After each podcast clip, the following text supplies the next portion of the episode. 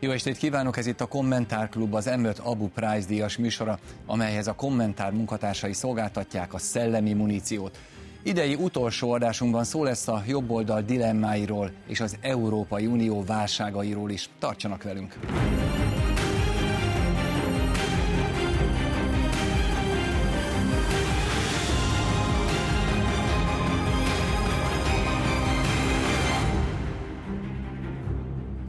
2023-ban több európai választáson első helyen végeztek a szuverenista, nemzeti érdekek mellett kiálló pártok, ám nem mindenhol tudták kormányzásra váltani a megszerzett szavazatokat. Mi az oka a konzervatív koalíciók elmaradásának, és milyen dilemmák előtt áll a jobboldal Európa szerte? Ennek járt utána kolléganőm Jánbor Flóra.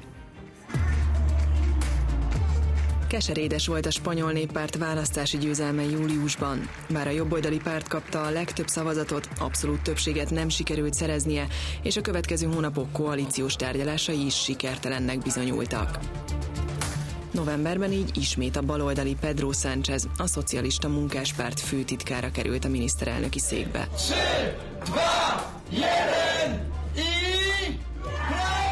De hiába nyerte meg a szavazatok többségét az októberi választásokon a jobboldali jog és igazságosság pártja Lengyelországban is, kormányt a baloldali koalíció tudott alakítani, élén Donald Tuskkal. Legutóbb pedig a bevándorlás ellenes holland szabadságpárt élén Gert Wilders aratott választási győzelmet, egyelőre azonban ő is koalíciós tárgyalások elé néz a kormányalakításhoz. Minél több helyen látunk jobb oldali fordulatot, de nem elég nagy fordulatot. Van egy nagy centrum jobb középpárt, ő próbálja sok esetben egymaga megszerezni a lehető legtöbb szavazatot, és ugye ez valahol kevésnek bizonyul. Nem elég megnyerni a választást, nem elég jó eredményt elérni, el is kell mondani a választóknak, hogy mit jelent ez az eredmény. Az elmúlt évek válságai az európai országok zömében a jobb oldal erősödését hozták el. Az Európai Unióval kapcsolatban nő az európai polgárok elégedetlensége, így a Brüsszelt kritika nélkül támogató baloldali kormányok népszerűsége folyamatosan esik. Az olyan problémákra, mint a bevándorlás, az orosz-ukrán háború és a gazdasági válság kérdései a jobb oldal kézzelfogható megoldást kínál, míg a baloldal egyre kevésbé érzékeli a valóságot, Rosonci Kovács Mihály szerint azt lehet látni, hogy az elmúlt években, hogy a választók egy része egyre jobban érzi Európában, hogy a politikai elitek sokkal inkább annak igyekeznek megfelelni, amit a brüsszeli, washingtoni szalonokból elvárnak tőle, semmint a saját választóik. Azok az erők tudtak erősödni az elmúlt időszakban, amelyek sokkal inkább a saját választói igényeknek próbálnak megfelelni. Az elemző szerint ugyanakkor a jobboldali pártok továbbra is óriási média ellenszélben vannak, és nem tudják hatékonyan kommunikálni az eredményeiket. A legjobb példa Lengyelország esete, ahol egy nagyon jó eredményt ért el a nyolc évig kormányon lévő jog és igazságosság párt, különösen, hogyha megnézzük, hogy micsoda válságokkal kellett megküzdenie. Ha lett volna történetmesélési képessége a PISZ-nek, akkor ez a győzelem egyszerűen úgy lett volna a közvéleményben is keretezve, mint hogy magabiztos győzelmet aratott a jog és igazságosság, szüksége van egy koalíciós partnerre, a koalíciós lehetőségek kiaknázása helyett viszont Lengyelországban, de Spanyolországban is azt tapasztaltuk, hogy a jobboldali pártok egymás erősítése helyett egymás szavazóit veszik el, és már a kampány során megpróbálják hiteltelenné tenni a másikat. Erről már Szilvai Gergely beszélt. A spanyol néppárt a tőle jobbra álló, belőle kivált Voxnak a szavazóit célozta meg, amelyek a potenciális koalíciós partner lehetett volna és ezzel jól erodálta a Vox parlamenti frakcióját. Ez oda vezetett, hogy a vox együtt sem lett meg a parlamenti többséget.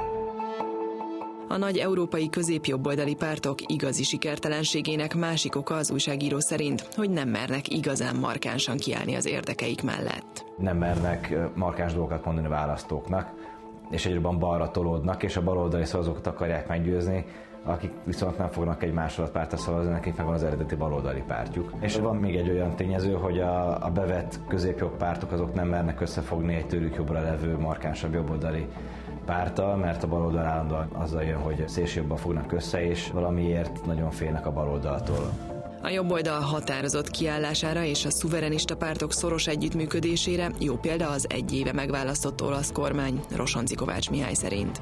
Giorgia Meloni nagy győzelme annak volt köszönhető, hogy az összes többi párt gyakorlatilag beállt Mário Draghi egységkormányába, így az az elégedetlenség, amely fel tolult az olasz népben, annak minden eredményét ő tudta learatni, tehát ezt mondhatjuk, hogy egy a kitartásának és az elhatározátsának és az elfűségének volt köszönhető a győzelem.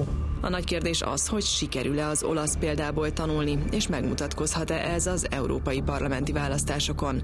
Janik Szabolcs szerint elsőprő jobboldali térnyerésre egyelőre nem lehet számítani az uniós intézményben, de az erőviszonyok némileg átalakulhatnak. Azért azt látni kell, hogy belpolitikai szűrőn keresztül érkezik be ugye az Európai Uniós szintér is, az Európai Uniós politikák is. A jobb és baloldali pártok egyaránt úgy alakítják a nemzetközi Európai Uniós szövetség kereséseiket, pártpartnereiket is, hogy az nekik egyébként belpolitikai haszonnal is járjon, a nemzeti érdekek különbözhetnek. Ugyanakkor vannak olyan fontos kérdések, bevándorlás, Európai Unió jövőbeli iránya, nemzeti hatáskörök versus uniós hatáskörök. Tehát vannak olyan fontos nagy ügyek, amelyekben egyébként létezhet, és sok esetben létezik is pártalapon közös platform, Janik Szabolcs hozzáteszi, a szuverenista elképzelés a föderalistával szemben mindenképp erősödni fog.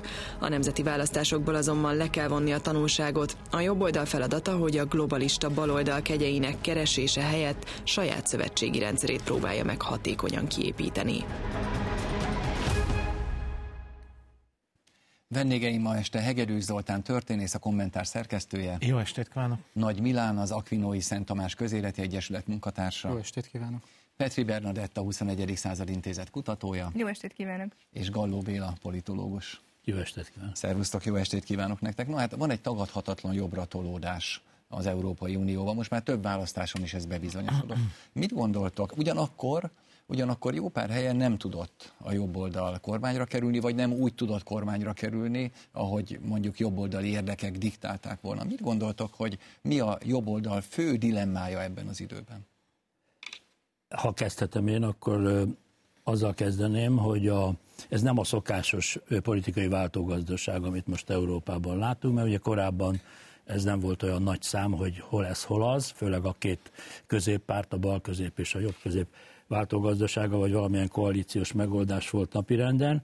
Ez gyakorlatilag a globalizáció, de még inkább a, a kétpolusú világ megszűnése után ugye ez, ez semmivé foszlott, mert teljesen átalakult a nyugat-európai társadalmak szerkezete is, erről nem sokat szoktak beszélni, kutatásokat se nagyon lehet róla olvasni, de a középosztály, a nyugati középosztály az mindenféle szempontból megrendült, szociális biztonság, egzisztenciális közbiztonság értelemben is, és szellemi értelemben szell, is, hát szellemi értelemben meg aztán pláne, és ezzel párhuzamosan én azt veszem észre, ezt többször elmondtam, meg írtam is, hogy az úgynevezett baloldal az pedig elveszítette azt a differencia specifikáját, ha ezen a helyen lehet ezt a szót használni, ami a társadalom kritikában foglalható össze, tehát hogy a fennálló társadalmat, jelesül a globalista neoliberális kapitalizmust, azt nem kritizálta, hanem, és nem is kritizálja, hanem egyszerűen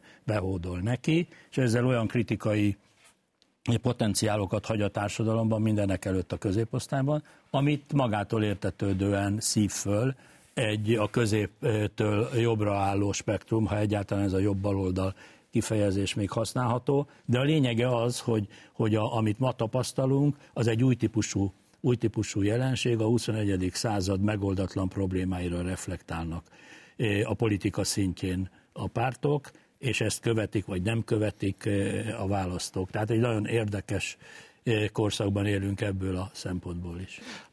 Csak annyiban csatlakozva Bélához, egy picit valóban ez a fogalomtisztítás, vagy fogalomtisztázás, ugye az a jobb baloldali felosztás, ez a francia forradalom óta van, ugye ott a konventben ugye a, a, jobb oldalon voltak kezdetben a királypártiak, majd a zsirondisták, ugye bal oldalon a, a, a jakobinusok, de ez valóban változóban van, és az a fajta, amit mi megszoktunk, ugye a jobb baloldali felosztás, az valóban a társadalom szerkezet változása miatt is változik, és talán sokkal inkább lehet valóban itt több fogalom is elhangzott, de azt mondani, hogy a, és ugye a világrendszerváltoztatás folyamata az ugye zajlik, és ennek az egyik, hát a legnagyobb ütköző pontja pont az, hogy a szuverenisták a globalistákkal állnak szemben, és csak itt bele kell gondolni a, a, a, a környezetünkben lévő országokba. Például Robert Fico szuverenista, de baloldali.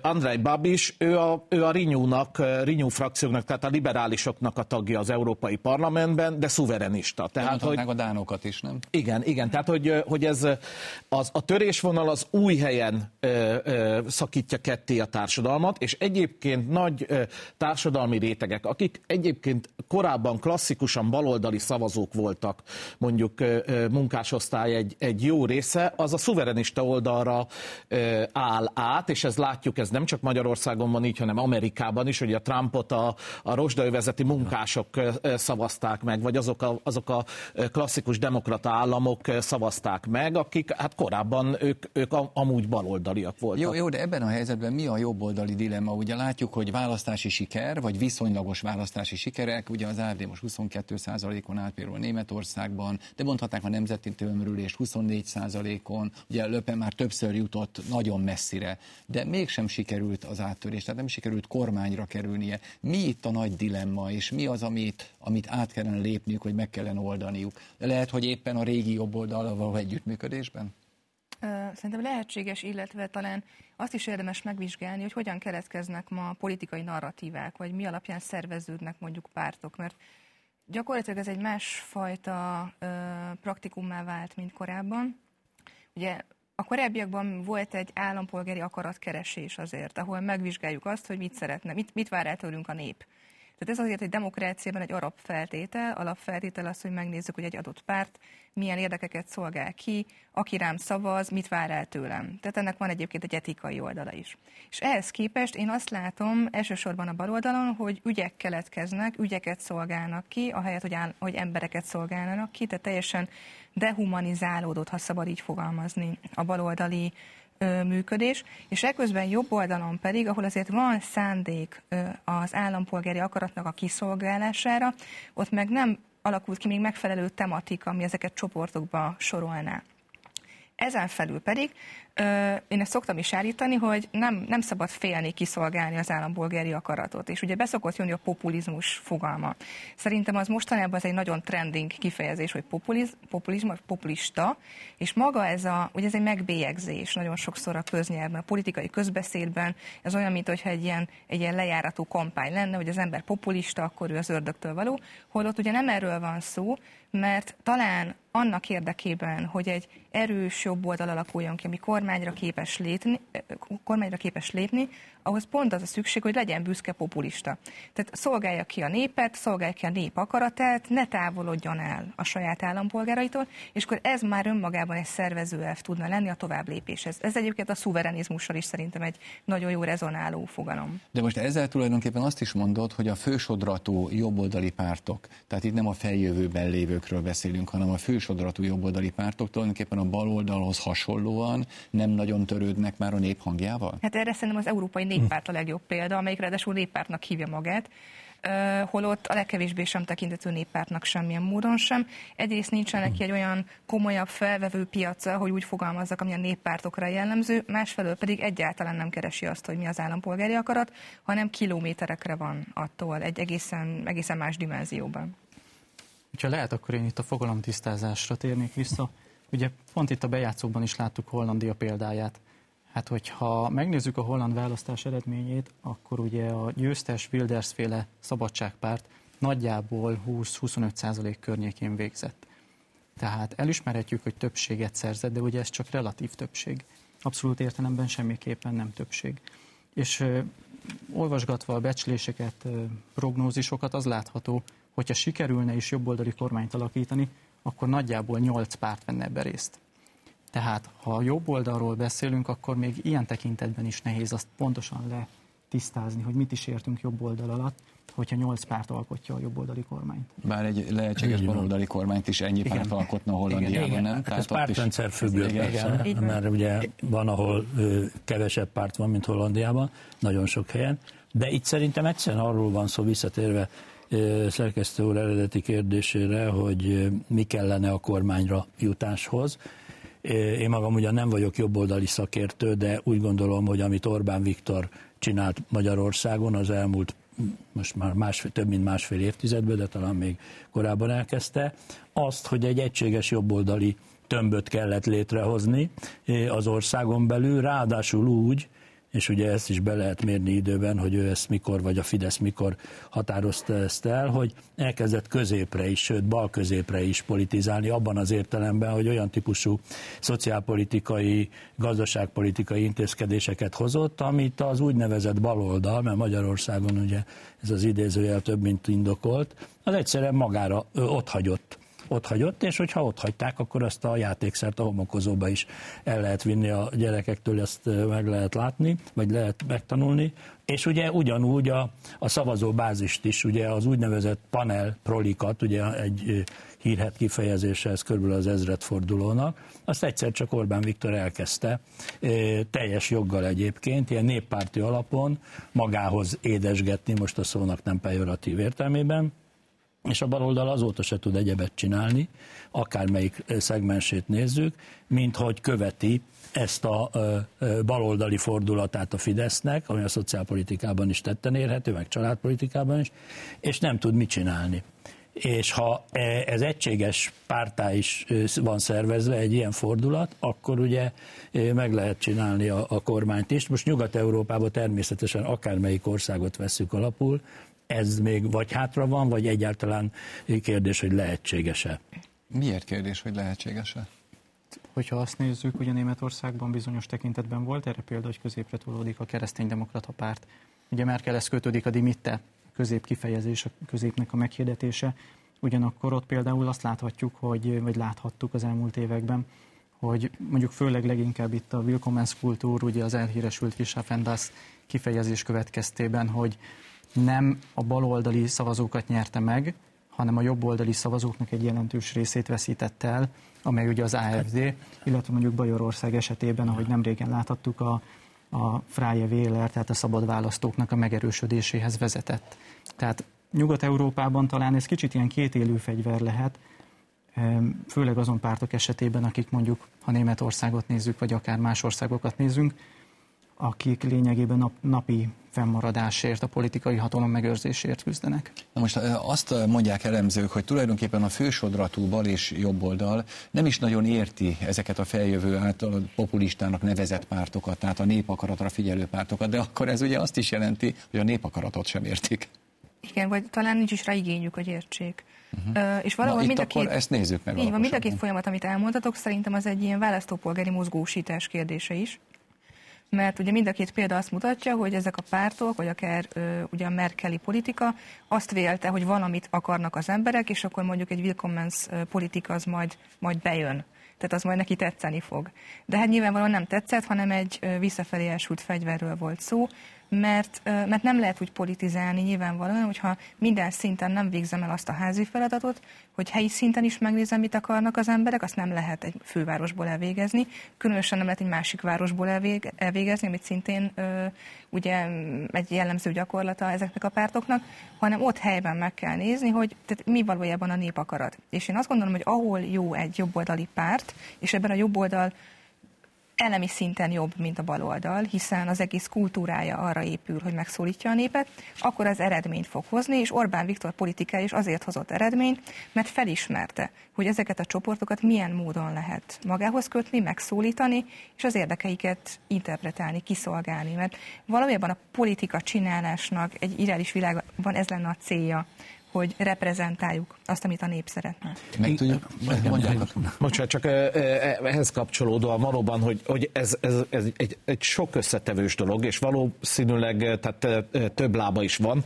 Van, van egy olyan igény, vagy Európában ugye szerintem ez ugye nagyjából ugye a, a 68-as generációval kezdődött el, ugye, hogy, hogy ne ne szerezzen senki se többséget, illetve ez igazániból a második világháború utáni felismerés, hogy, hogy tegyük annyira színessé a pártpalett, tehát hogy senki ne tudjon nagyon kiemelkedni ebből a, ebből a, a palettából. Bocsánat, ez ne nem legyen... egy kicsit anarchista jellegű felvetés, hogy semmi hatalmat senkinek? Hát körülbelül igen, mert ugye, hogy bármi is a választásnak a végeredménye, nem a választók fogják eldönteni a, azt, hogy ki legyen kormányon, hanem a koalíciós tárgyalások. A füstös szobákba fog eldőlni, és a média nyomása, illetve az NGO-k nyomása, a, a, a különböző kulturális szféráknak a nyomása fogja eldönteni azt, hogy végül is ki kormányozon. Így nem tud a népakarat megvalósulni. Ez az egyik dolog. Valóban ugye ennek folyamánya, hogy nem is alakulhat ki erős vezető személyiség. Ugye talán Franciaországban, mint prezidenciális köztársaságot egyértelmű győztese van a, a, az elnökválasztásnak, de, de a többi országban hát nem lehet megmondani pontosan, hogy ki a, a győztes. Látjuk Lengyelországot, látjuk Hollandiát is. Igazándiból persze hiába nyert mondjuk a, a PIS Lengyelországban, nem tudott koalíciót alakítani, és hát volt, volt azért, hogy mondjam, külföldről elég nagy nyomás, hogy a többiek viszont álljanak össze a, a, a, a PIS Brüsszel szemben. Tehát, hogy ezek, ezek mindenképpen benne vannak abban, hogy, hogy Európában a, a, és a társadalom szerkezet is egyébként elkezdett bomlani. Ne felejtsük el, ugye a Nyugat-Európában azért most már nagy számú bevándorló van. 10-15 százaléknyi bevándorlót ugye nem lehet, ugye ez, ez a CDU-nál is felmerült, hogy a keresztény-demokrata jelzőt azt változtassák át centrumra, tehát a, a C betű az ne ö, ö, ö, keresztény-demokratát jelentsen, hanem, hanem centrumot jelentsen. Tehát, hogy, mert hiszen a keresztény szóval nem lehet a, a bevándorlókat megszólítani. Tehát egy, egy, egy felbomló, vagy egy, vagy egy párhuzamos társadalomban ez már így nehéz, nehéz egységet teremteni. És ugye van még egy ilyen eszmetörténeti vonatkozása is ennek a hiányérzetnek, hogy tulajdonképpen a, a klasszikus baloldal és a, liberális, és a liberálisok is ugye mindig elitisták voltak abban az értelemben, ugye, hogy teleológikus történelmileg teleológikus pártok voltak, mi tudjuk, hogy merre van előre, merre megy a történelem, ugye a klasszikus baloldalnál, már mint a kommunista típusú baloldalnál ez a proletárier csapat, meg aztán a, pláne a vezér terénuma volt, de az elit, a, a liberálisoknál is megvolt ez a ez az elitista szemlélet, és egyre inkább fejlődött, és tulajdonképpen ma, amit látunk, hogy ezek az úgynevezett progresszívek, mert mondjuk az Európai Néppártnak az a része, amelyik összefonódik a, a, a szociáldemokráciával, az azért a progresszív szányhoz sorolható ma már, a klasszikus felosztást félretéve. Ez ma is azt mondja, hogy mi tudunk mindent a legjobban. És a népnek az a feladata, hogy persze kellő manipulációval és megdolgozva kövessen minket. Tehát nem kell a népakaratnak megfelelni, mert az populizmus. De akkor itt az előbb ugye azt mondtad, hogy, hogy a fősodratú jobb oldalban például nincs is akarat, hogy megértse a népet, és hogy, hogy értse a népet, akkor ez ugye, ez válasz erre tulajdonképpen, hogy itt, itt nekik meg kellene érteni hát a népet igen. ahhoz, hogy tovább hogy tudjanak lépni. Nézzük meg, hogy mit mondott a Hillary Clinton, amikor elveszítette a, a választásokat Trumpal szemben, önmagát is meglepve, gondolom, hogy hát a buta csőcselék szavazott azaz a nép szavazott Trumpra. Itt már Hegedűs úr említette, hogy ugye a rozsdaövezetek úgynevezett baloldali szavazói, vagy potenciálisan baloldali szavazói. Tehát itt mondom, van, van egyfajta... De ennek a mélyén ez az elitizmus van, ez ennek, én, hogy nem akarják én, megérteni én a népet, vagy külföldi befolyás? Én szerintem az elitizmus van. Vagy mind a kettő is lehet akár, és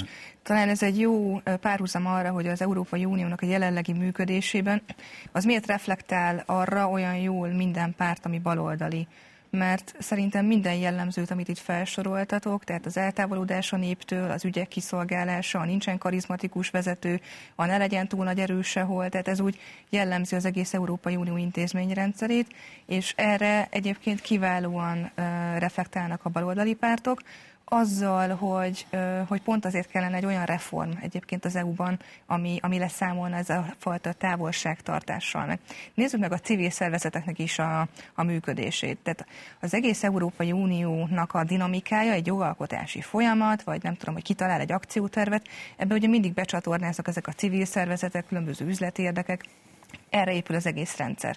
Ügyeket szolgálnak ki. Az egész Európai Unió ügyeket szolgál ki, tehát ügyekre épül a narratívája. A civil szervezetek szintén ügyeket szolgálnak ki, az ő narratívájuk is ügyekre épül. Nincsen néplegitimáció egyik mögött sem. Nincsen állampolgári akarat. Kiadott felhatalmazást a civileknek senki nem adott, ugye ügyek alapján támasztják alá a saját létezésüket, ami szintén csodálatosan rezonál az Európai Unió működésére.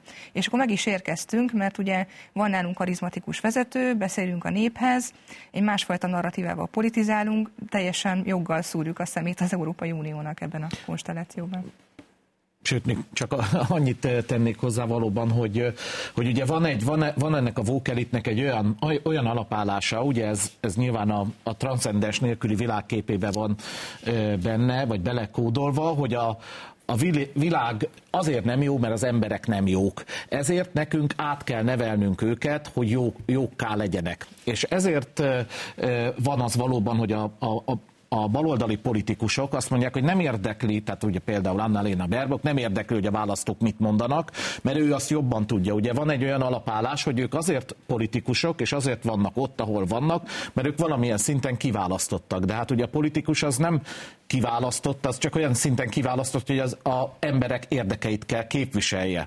Tehát ő nem jobban kell tudja a a világ történéseit, hanem, hanem ő képviselnie kellene az emberek érdekeit. Tehát, hogy van egy ilyen, egy ilyen átnevelési szempont, és valóban itt pont beszélgettünk róla már az adás előtt, hogy, hogy most már az Unióban nem nagyon szeretik megkérdezni a népet arról, hogy ők mit akarnak, mert azt ők jobban tudják.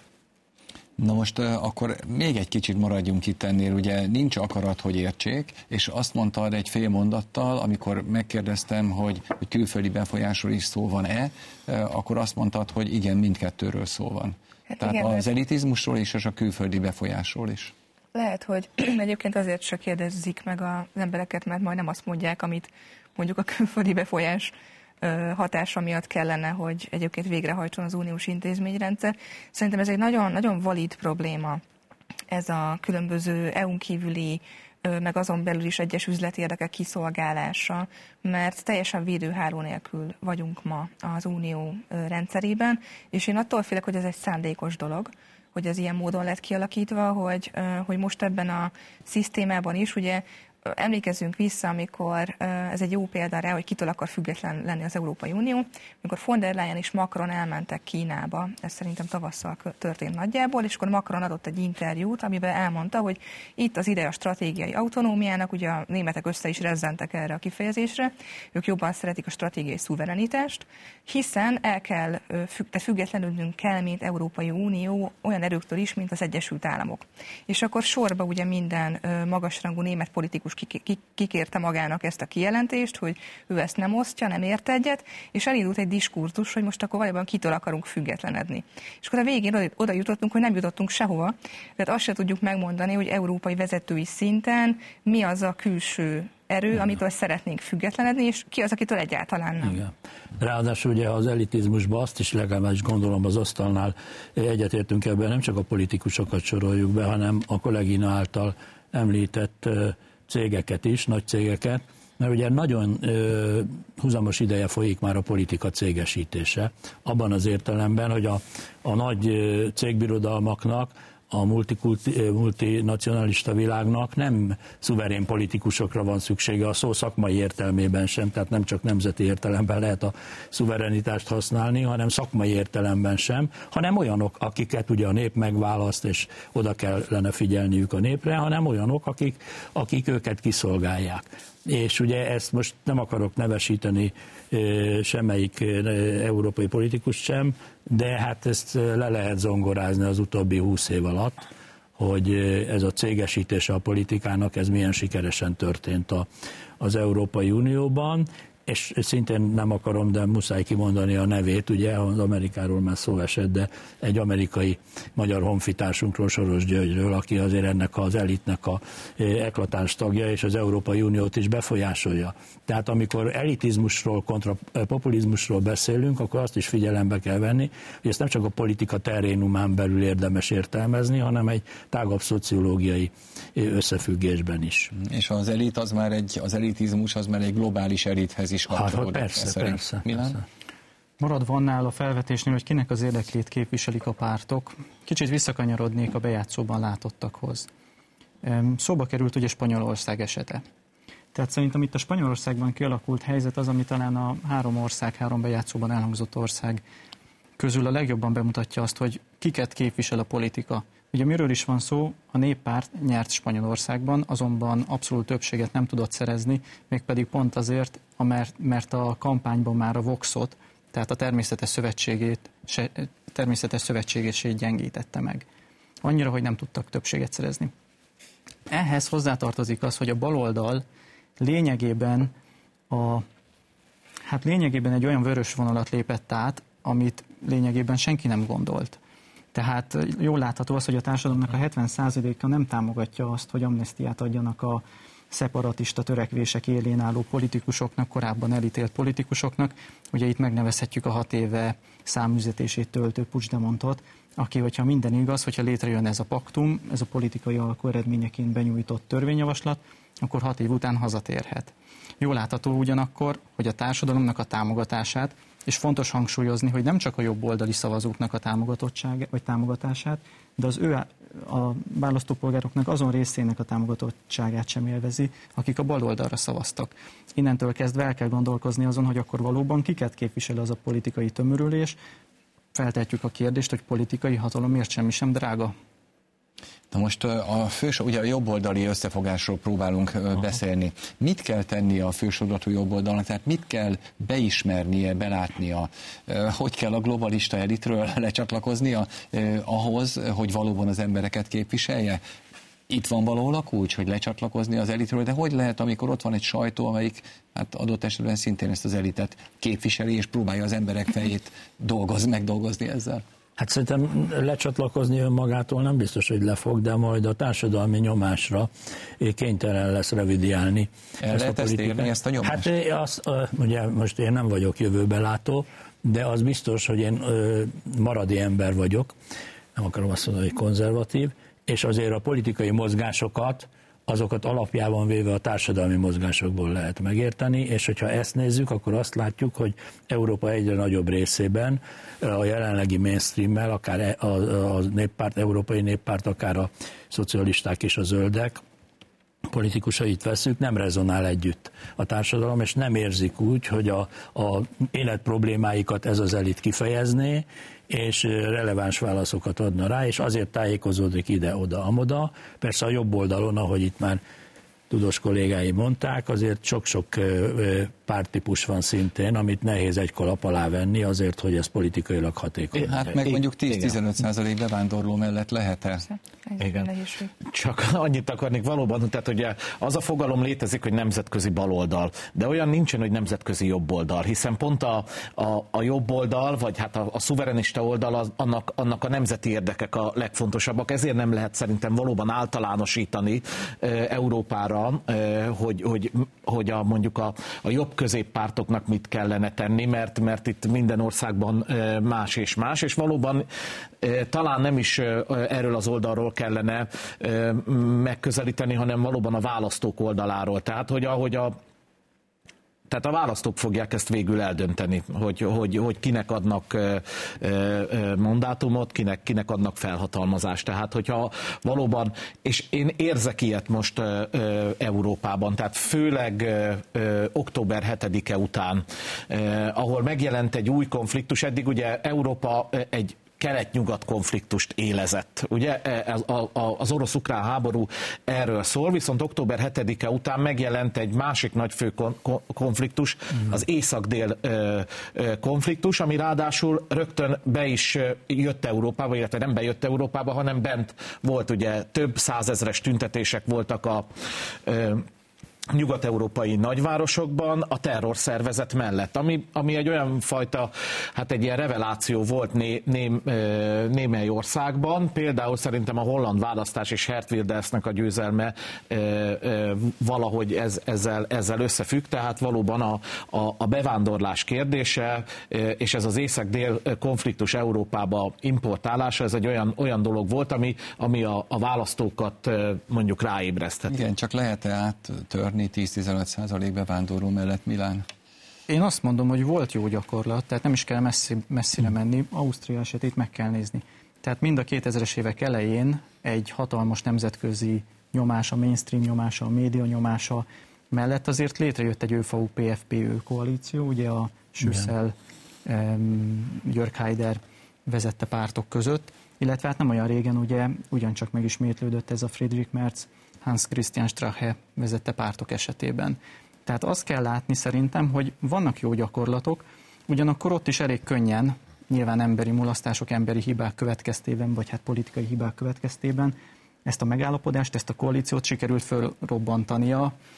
Kérdés, hogy kiknek, ugye különböző hát, gondolatok vannak erre vonatkozóan. Ugyanakkor arra, amit itt az előbb említettél, hogy az emberek fogják eldönteni, hogy kik kerüljenek kormányra.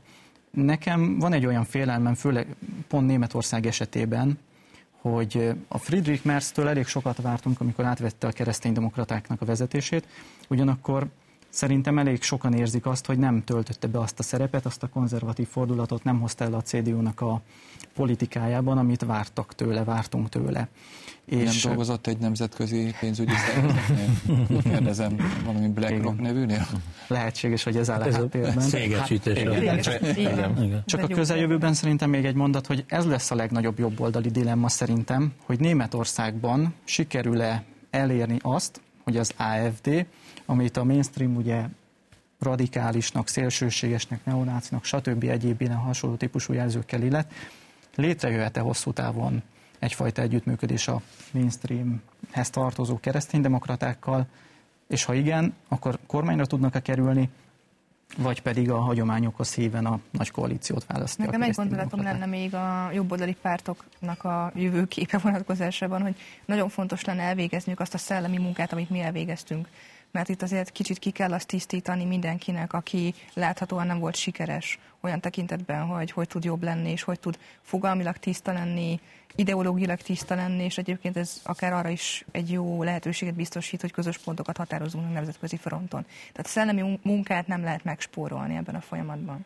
Na hát EP választás előtt vagyunk. Mit gondoltok, hogy ezek a, a témák, ezek ott fontosak lesznek-e, és hogy, hogy vártok-e ott valamilyen elmozdulást, vagy döntő elmozdulást? Inkább ez jó lenne például, hogy ne legyen már kétharmada ennek a baloldali blokknak a parlamentben? Hát ugye most erre azért nehéz a szokásosnál is nehezebb válaszolni, mert uh, folyik a történelem, ha nagy szavakat akarok használni, már az ukrán-orosz konfliktus mellé bejött ugye a, a gázai konfliktus, és számos pénzügyi vita is folyik az Unióban, és ezekben a pillanatokban is, bár most már vége van az EU csúcsnak, de majd februárban folytatódik, tehát valószínűleg, hogy egy olyan átrendeződés lesz, ami az a 2019-eshez képest eltolódást jelent, tehát a különbség nyilván csökkenni fog a, a úgynevezett jobboldali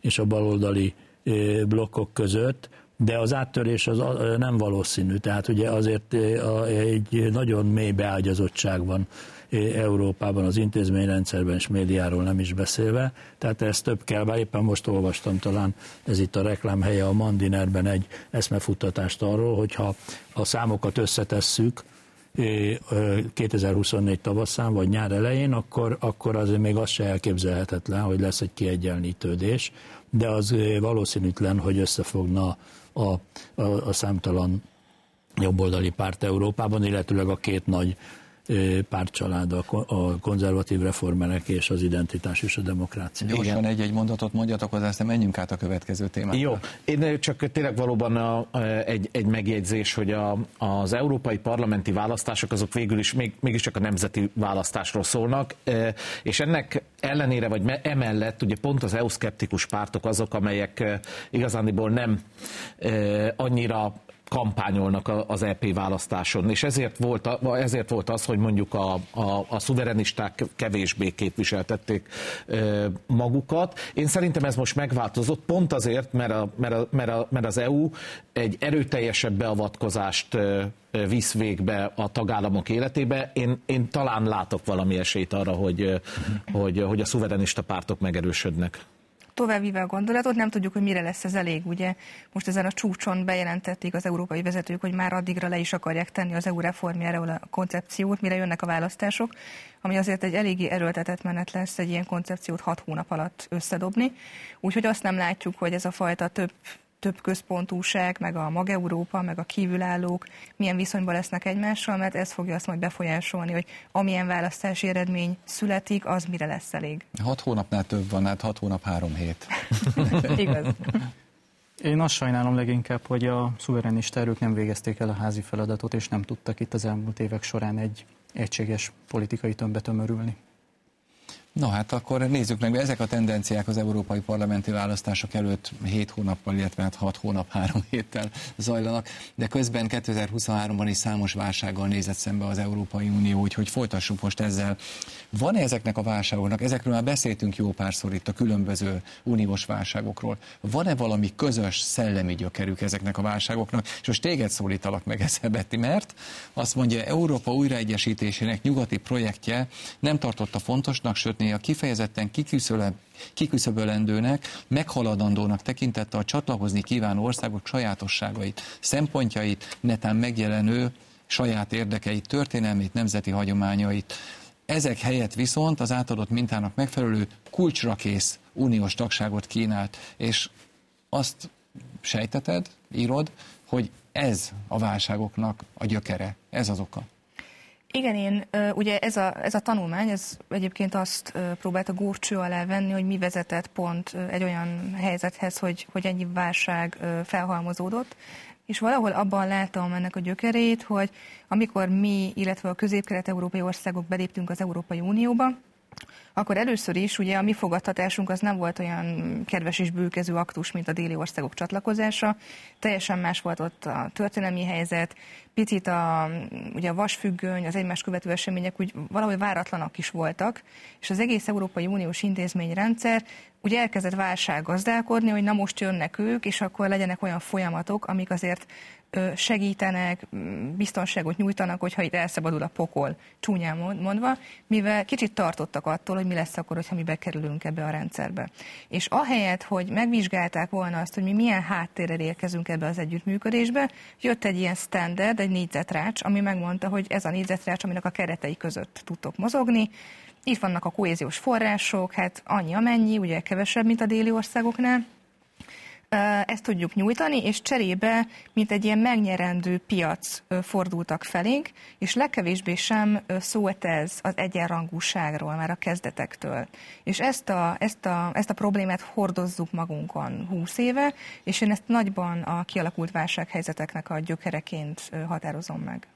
De azért ez történelmi trend, biztos majd Hegedűs úr erre reflektál, szóval ez nem a csatlakozásunk után keletkezett, tehát ez most tudom, meddig lehet visszavezetni a történelembe, hogy elkanyarodtunk, és ugye van, ben, van a, a, sajnos, ugye én értem hosszú ideig egy európai országban, de ér, ér, szóval érezni lehet azt a, nem azt mondom, hogy fehérben szülöttek néznek minket, de valami olyasminek. Tehát ugye ez nem, nem egy egyenrangú európai viszony. A mindennapi érintkezésben, és most persze nyilván a tapasztalatok szórnak, és nem mindenkinek vannak ilyen tapasztalatok. Nekem se személyesen nem voltak rossz tapasztalataim, de azt, azt láttam, hogy ja, hát igen, Kelet-Európa. És ez nem csak annak szólt, hogy mert ti a blogból jöttetek a szovjet blogból, hanem az, annak szólt, hogy hát ti mind a lajtán túl már Ázsia kezdődik, hogy Metternich kancellárt idézem, és ez, ez egy szívos történelmi trend, és tulajdonképpen ami ma az Európai Unió fórumain zajlik itt nyugat kontra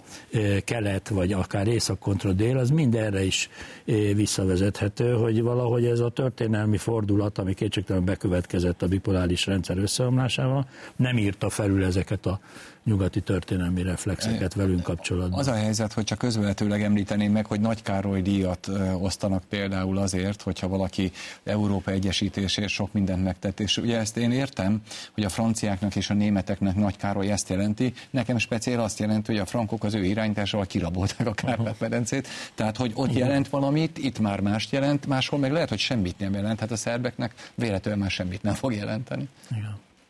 Nézzük tovább akkor még ezt. Hát valóban egyébként ugye van egy, van egy, egy ilyen lenézés, amit Béla is említett. Nyilvánvaló ez hogy honnan datálható, tehát hogy hogy a én, én azt mondanám, hogy a, a, a keresztény alapjainknak a, az eltörléséből, mert onnantól kezdve ugye akkor nincsen, mert ugye a kereszténységbe végül is egyenlők vagyunk, keleten is, nyugaton is, viszont ha nincs kereszténység, akkor mi a meghatározó az anyag, tehát hogy a pénz. És nyilván, mivel nekik nagyobb forrásaik vannak Pont azért egyébként, mert valami fajta, hát egy, egy ilyen birodalmi szemlélettel ők, ők gyakran ki tudták innen szippantani a pénzt. Pont ezért van nekik egy ilyen, ilyen szemléletük is, és ez, ez meg, megmaradt máig, és nem biztos, hogy ez mondjuk hossz, hosszú távon fenn is fog az ő részükről maradni. Most most csak megint, hogy, ugye, hogy mi, mi lesz mag Európa, lehet, hogy a köz, ez a közép-európai térség lesz pont a, az a mag Európa, amelyik valóban fogja tar, tartani a hagyományait, és egyébként pedig egy, egy dinamikusan fejlődő térség lesz. Ugye a, a előrejelzések szerint pont a, a V4 országok, vagy a közép-európai országok jóval nagyobb növekedést fognak produkálni, mint mondjuk a, a nyugat-európaiak, de ez a fajta, hogy mondjam, lenézés ez megvan, de hogy ez visszamenjek, ez a történelemben mindig így volt. Tehát Rómából mindig lenézték a messzi tartományokban lévő embereket, tehát hogy, hogy nyilvánvaló, hogy... technik is kereszténynek mondta magát, de a lajtán túl már Ázsia kezdődött, ahol már mi voltunk, tehát igen. hogy igen, ez összetett. Arra szeretnék reagálni, ami itt a legelején elhangzott, ugye, hogy amikor megtörtént a csatlakozás, akkor egy standard alapján mérték az országokat.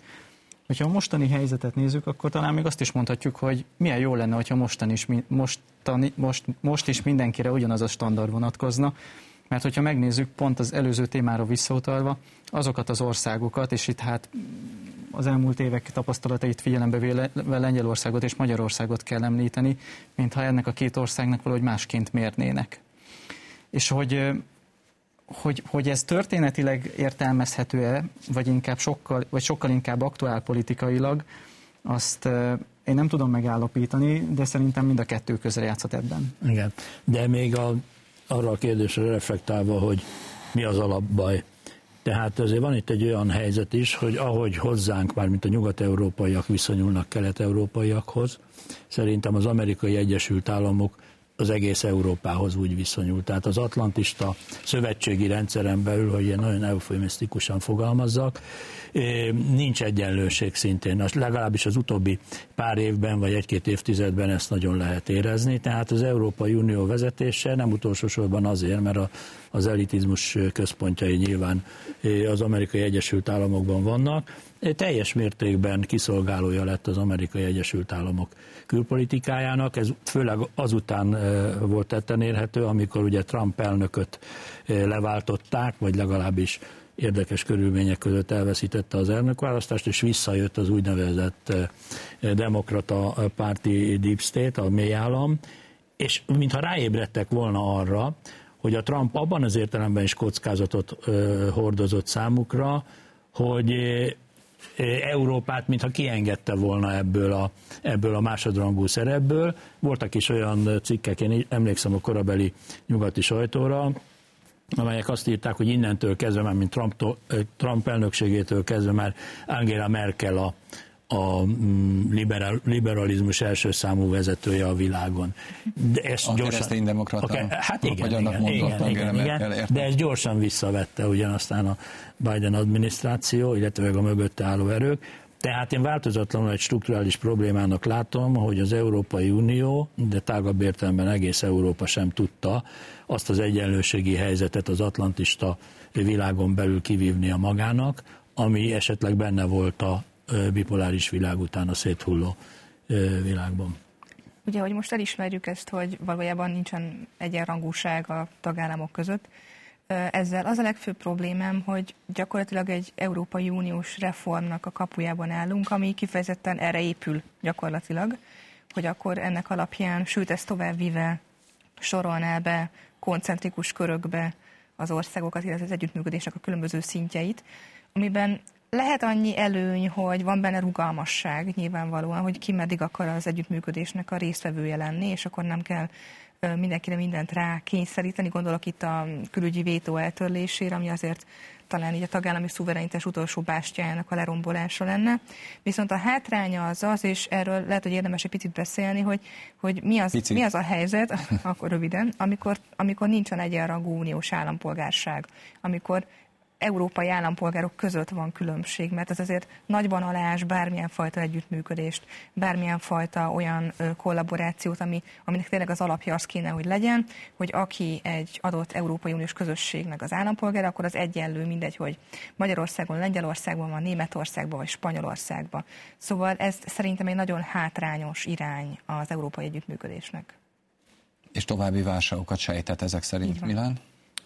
Mindenképpen így van, és ugye azt kell látni szerintem, hogy ha már itt szóba került az, hogy, mm, hát, hogy különbségeket tesz az állampolgárok között. Nem, ré, nem olyan régi ügy talán, amikor ugye a magyar egyetemistákat, illetve kutatókat zárták ki az európai együttműködésből, ugye az európai kutatói programból.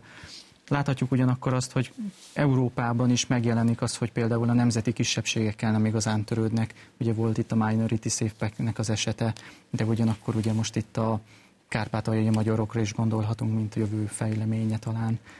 És szerintem igazából az a probléma, hogy olyan rendszer szintű reformokat szeretne az Unió véghez vinni, amelyekhez egyrészt talán a felhatalmazása is kérdőjeles, másrészt pedig alapvető értékek, alapvető jogoknak a biztosítása nem orvosolt, és szerintem ez kéne, hogy az első lépés legyen.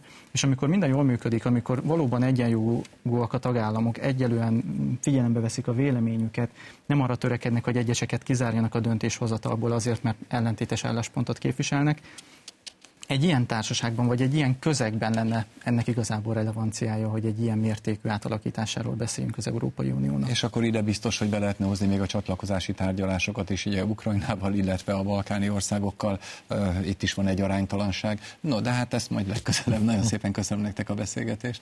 Köszönjük, Köszönjük szépen. szépen. Kedves nézőink, ez volt mára és 2023-ra a kommentárklub. Legközelebb január 7-én várjuk Önöket ugyanebben az időpontban. Mai és összes eddigi adásunk újra nézhető a mediaclick.hu oldalon és a YouTube-on is természetesen. Köszönöm figyelmüket, békés adventet kívánok, Isten áldja Önöket!